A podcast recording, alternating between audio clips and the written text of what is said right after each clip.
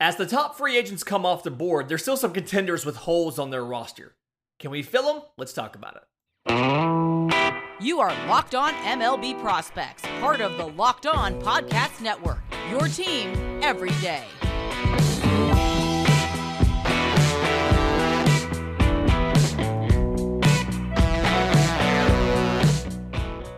Yes, welcome on in to Locked On MLB Prospects, your home for all things minor league baseball. I'm your host, Lindsey Crosby, baseball writer and podcaster. Thank you for making this your first listen every single day. And Mike Petriello over at MLB.com wrote an article recently about some of the contenders that still have work to be done, still have holes on their roster, now that a majority of the top 25 free agents, not all of them, Carlos Correa, Dansby Swanson, have signed. So let's look at some of these holes with some of these contenders and figure out can we find a way to fill them.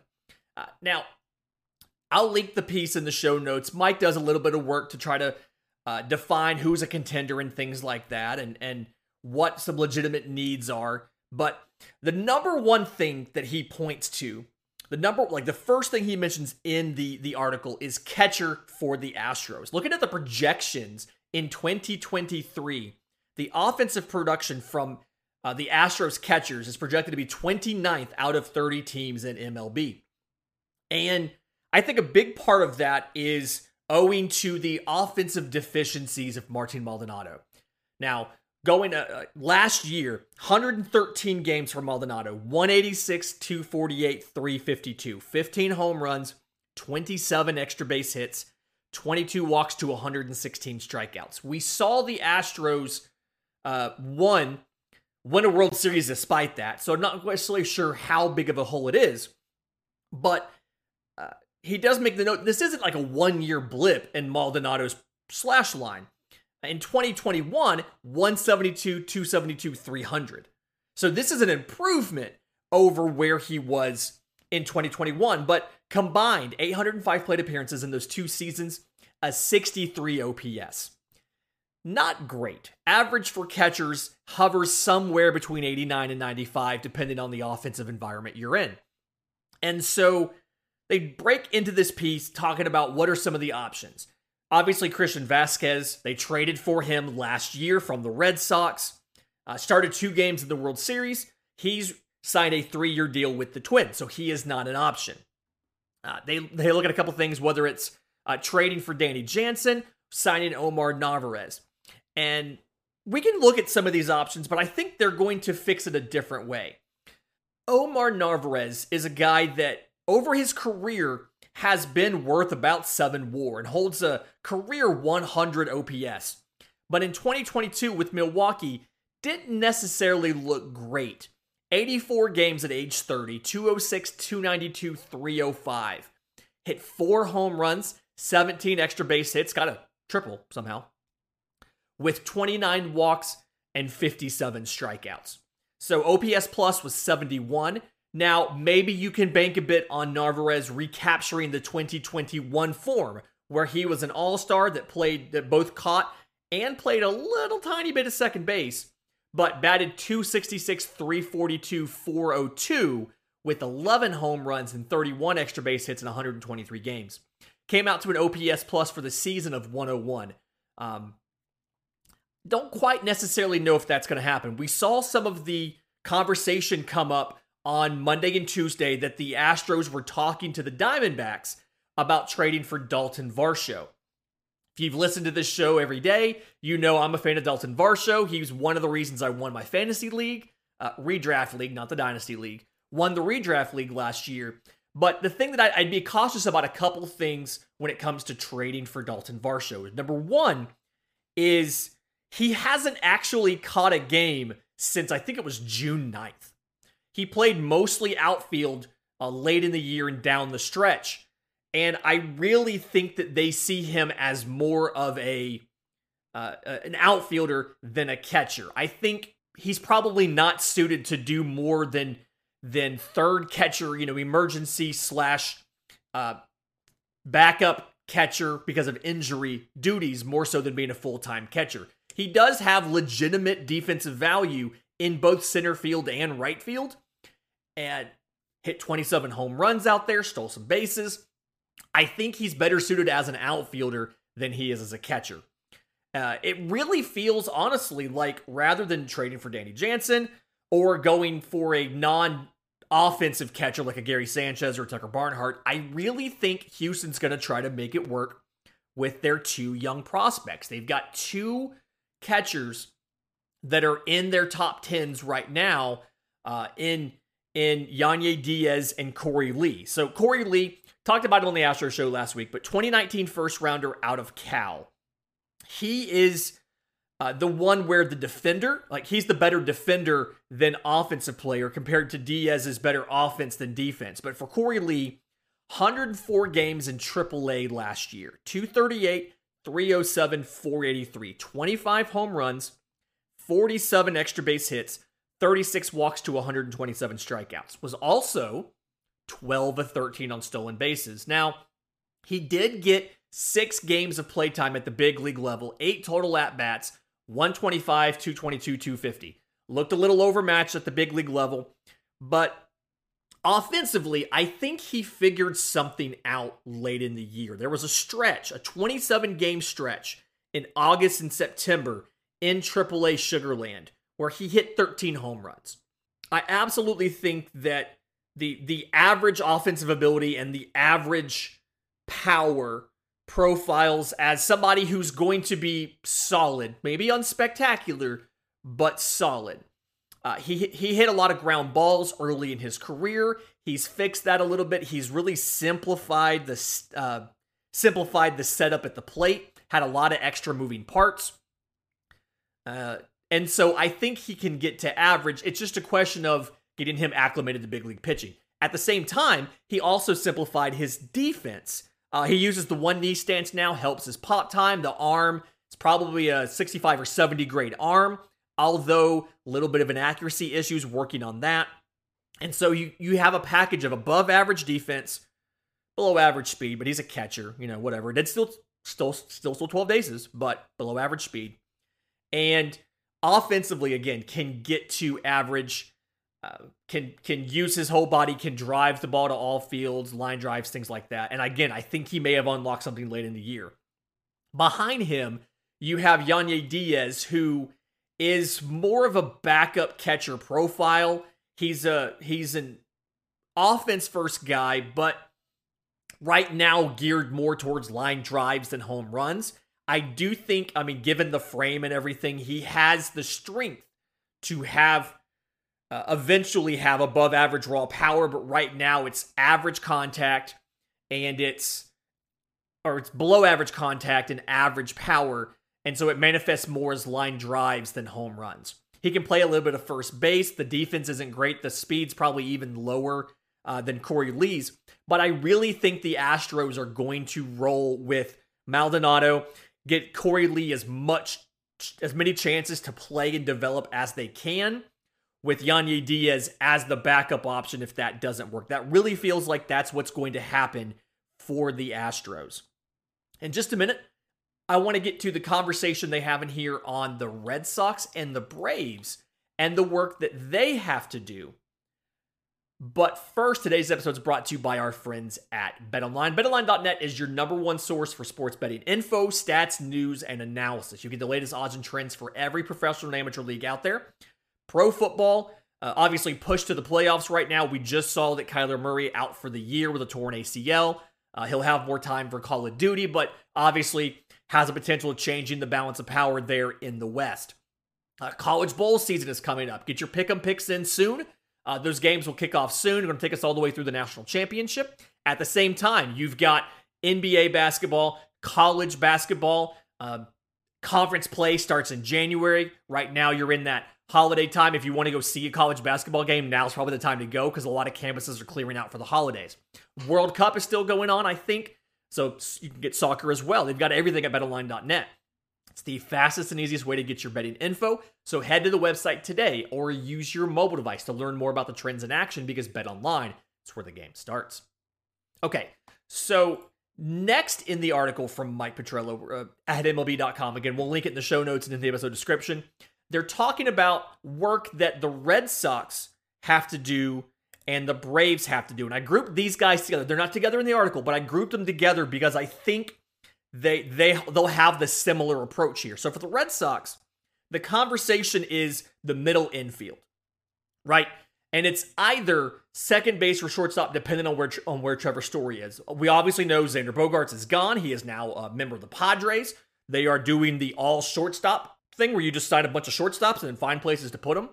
Uh, that's a joke, but I will remind you most right handed position players on the diamond probably started off at shortstop at one point in time in their careers outside of maybe catcher and first base. So the Red Sox have to figure out what to do. And the question is do they move Trevor Story from second base to shortstop or do they leave him at second base?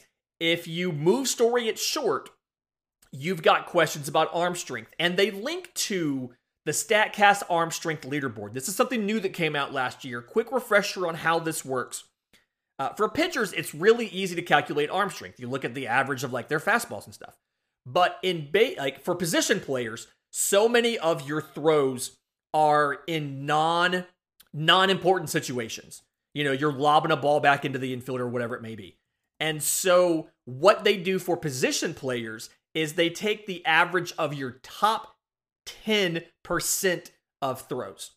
The idea is here are views of you legitimately having to try to throw a guy out, and we're going to average those. When you pull up the uh, the position player leaderboard for anybody who's played second base, shortstop, or third base and has enough throws to qualify, Trevor Story, out of 162 players, Trevor Story is at 155th with an arm strength, an average arm strength on that top 10 percentile of throws of 76.1 miles an hour in the infield.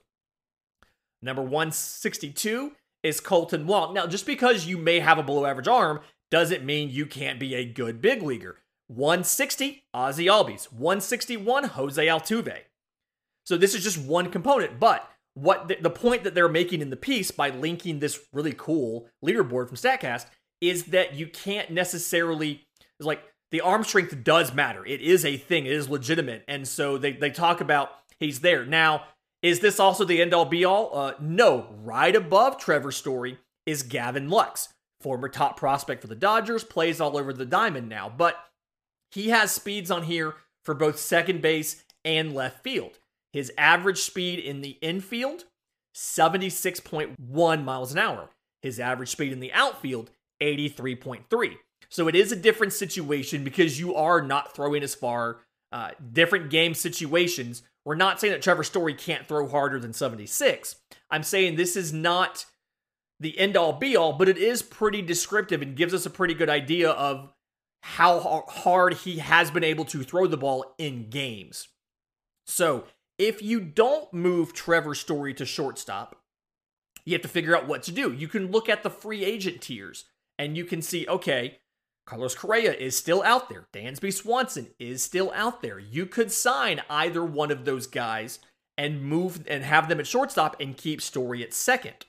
If you move Story to shortstop, you have options like Kike Hernandez or Christian Arroyo at second. Neither one of those are great. And so you have to look at an option of maybe a second tier veteran, an Elvis Andrus, uh, Jose Iglesias, and then there's a couple trade options.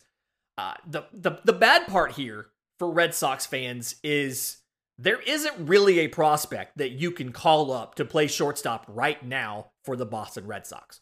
Marcelo Meyer is not close to ready. I think that there's a better argument to be made for trading Marcelo Meyer to go get a guy versus calling somebody up to play shortstop right now. Now, is there a possibility that like Ceddanne Rafaela that they get a little bit desperate and try to get him up? Same thing. He's only been in double A. And so you have, I mean, you have shortstops in your top 30. You have infielders. You have Nick Yorke, who is there at five as a second baseman. Whereas the idea is you absolutely could bring him up to play, but he slumped last year in high A. Like you you have infield prospects you don't have anybody who is ready. It really does feel like the best option for you is to sign a bridge shortstop, sign a veteran. You know, uh, sign a Jose Iglesias who's been on the Red Sox, I think twice already. Um, keep Trevor Story at second until you get a Marcelo Meyer or somebody ready.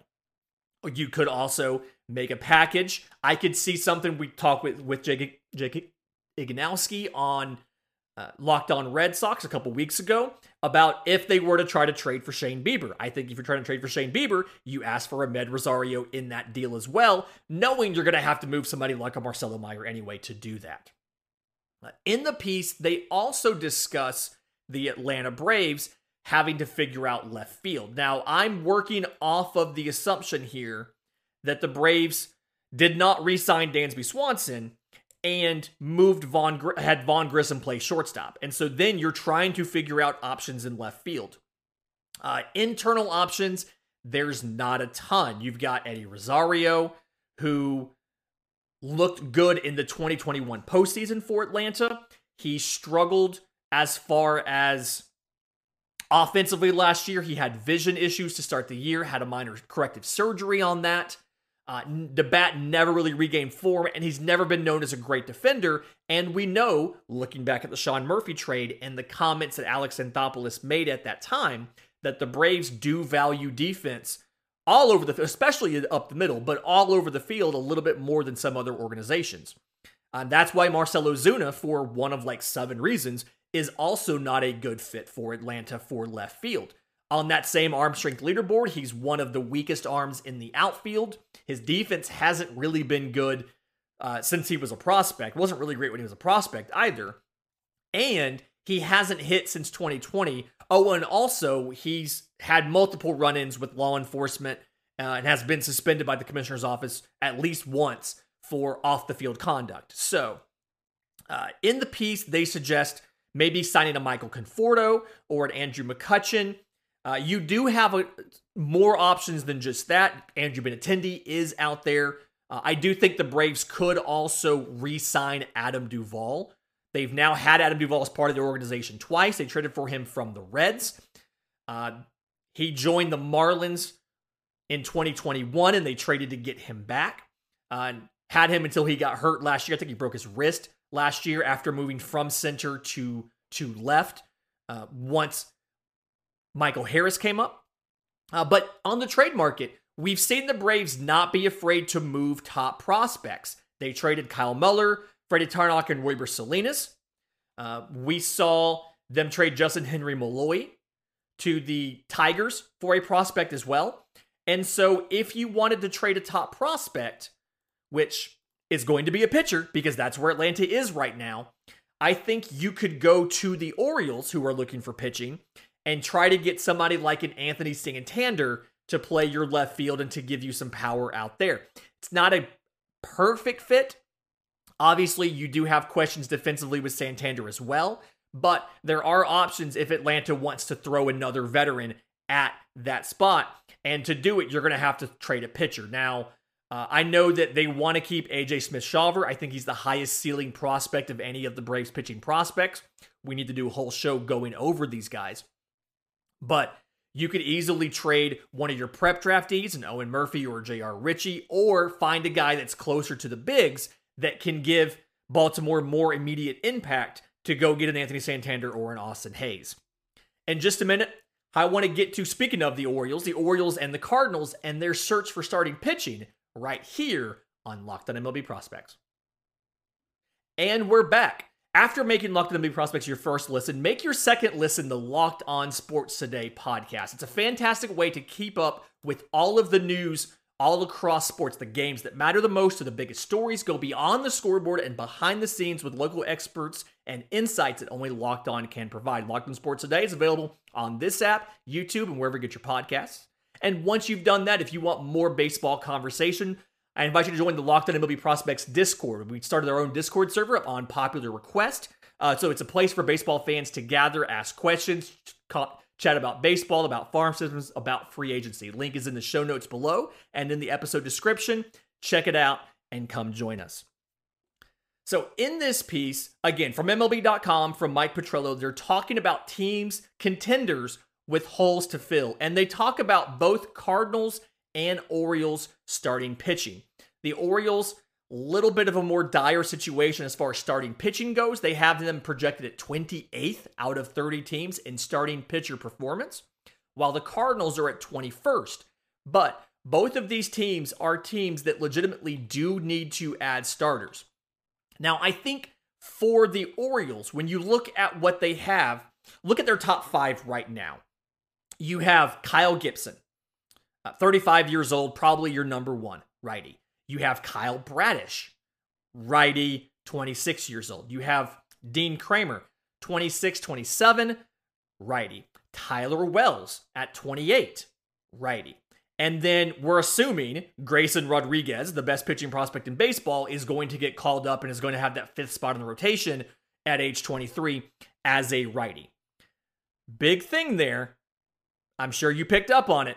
It's a lot of righties. You don't, as of now, have a lefty starter. And so they make the point in the piece. This seems obvious. All of the Orioles fans are saying this as well. Go sign Carlos Rodon. Don't overthink it. Just do it. You can get other pitchers. There are, I mean, there are guys you could go out there and trade. We've had this conversation. We've done whole shows about the Marlins are looking to move Pablo Lopez. The Marlins need a center fielder. You can go out right now and make the Cedric Mullins for Pablo Lopez trade, especially after seeing what Sean Murphy went for between the Braves and the A's and the Brewers. You can go right now, trade leadoff man Cedric Mullins to Miami, bring Pablo Lopez in, and then you have outfield prospects you can call up. You have a Colton Cowser, who you have a Heston Kjerstad who would be ready soon. And so you can make it work in the outfield right now. Now, you'd have Colton Cowser, Anthony Santander, Austin Hays would be center, right, and left. But Kyle Stowers is an option out there as well. And you may have to embrace the youth movement, knowing that you'll have Gunnar Henderson uh, at either short or third, along with Jorge Mateo. Like you'll have a really young lineup that would give you nine regulars, all under the age of 30.